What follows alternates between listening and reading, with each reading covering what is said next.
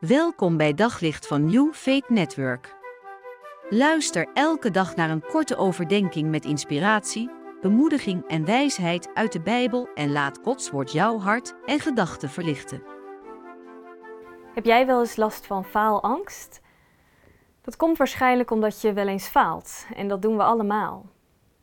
Maar als je dat echt vervelend gaat vinden, dan kan het zijn dat je faalangst steeds heviger wordt.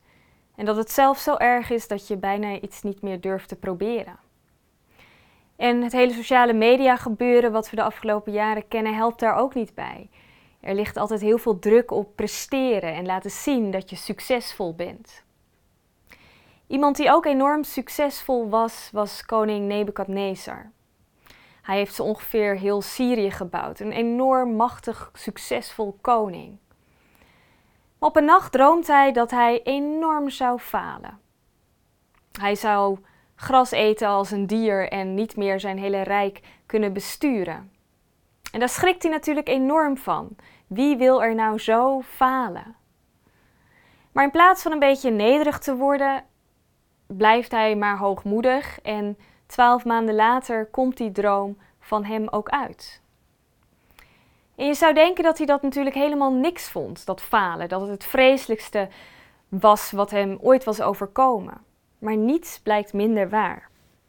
Daniel 4, vers 34. Ik, Nebukadnezar, roem, verhef en verheerlijk nu de koning van de hemel. Al zijn daden zijn juist en zijn paden recht. Wie hoogmoedig zijn, kan hij vernederen. Dus koning Nebukadnezar is er blij mee dat hij heeft gefaald. Betekent dat dat God wil dat wij falen? Nee, dat denk ik niet.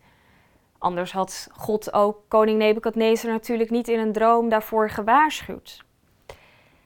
Maar God wil ook niet dat we hoogmoedig zijn, zoals Nebukadnezar was. En daarom was het juist goed dat hij faalde. Want hoogmoedig zijn betekent dat je je niet afhankelijk weet van God en dat maakt je minder mens. Maar datzelfde geldt voor falen. Het maakt hem een dier, minder mens.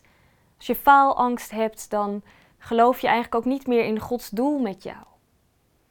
En het mooie is dat we juist ook zien dat als we falen, God ons falen ten goede kan gebruiken. Denk maar eens aan Petrus. Petrus die Jezus verlogende, die faalde, maar Jezus die dan daarna juist hem weer een extra bijzondere opdracht geeft. En het mooie is ook dat falen in de ogen van God vaak nog iets anders is dan falen in de ogen van de wereld. Denk maar eens aan de vrienden van Daniel die niet willen knielen voor het beeld en daardoor in de ogen van de wereld falen, maar zeker niet in de ogen van God. En als we falen zelfs op die manier kunnen zien, dan wens ik jou heel veel faalmomenten toe. Op zoek naar nog meer geloof, hoop en liefde. Op New Faith Network vind je honderden christelijke films, series en programma's. Nog geen lid? Probeer het 14 dagen gratis op newfaithnetwork.nl.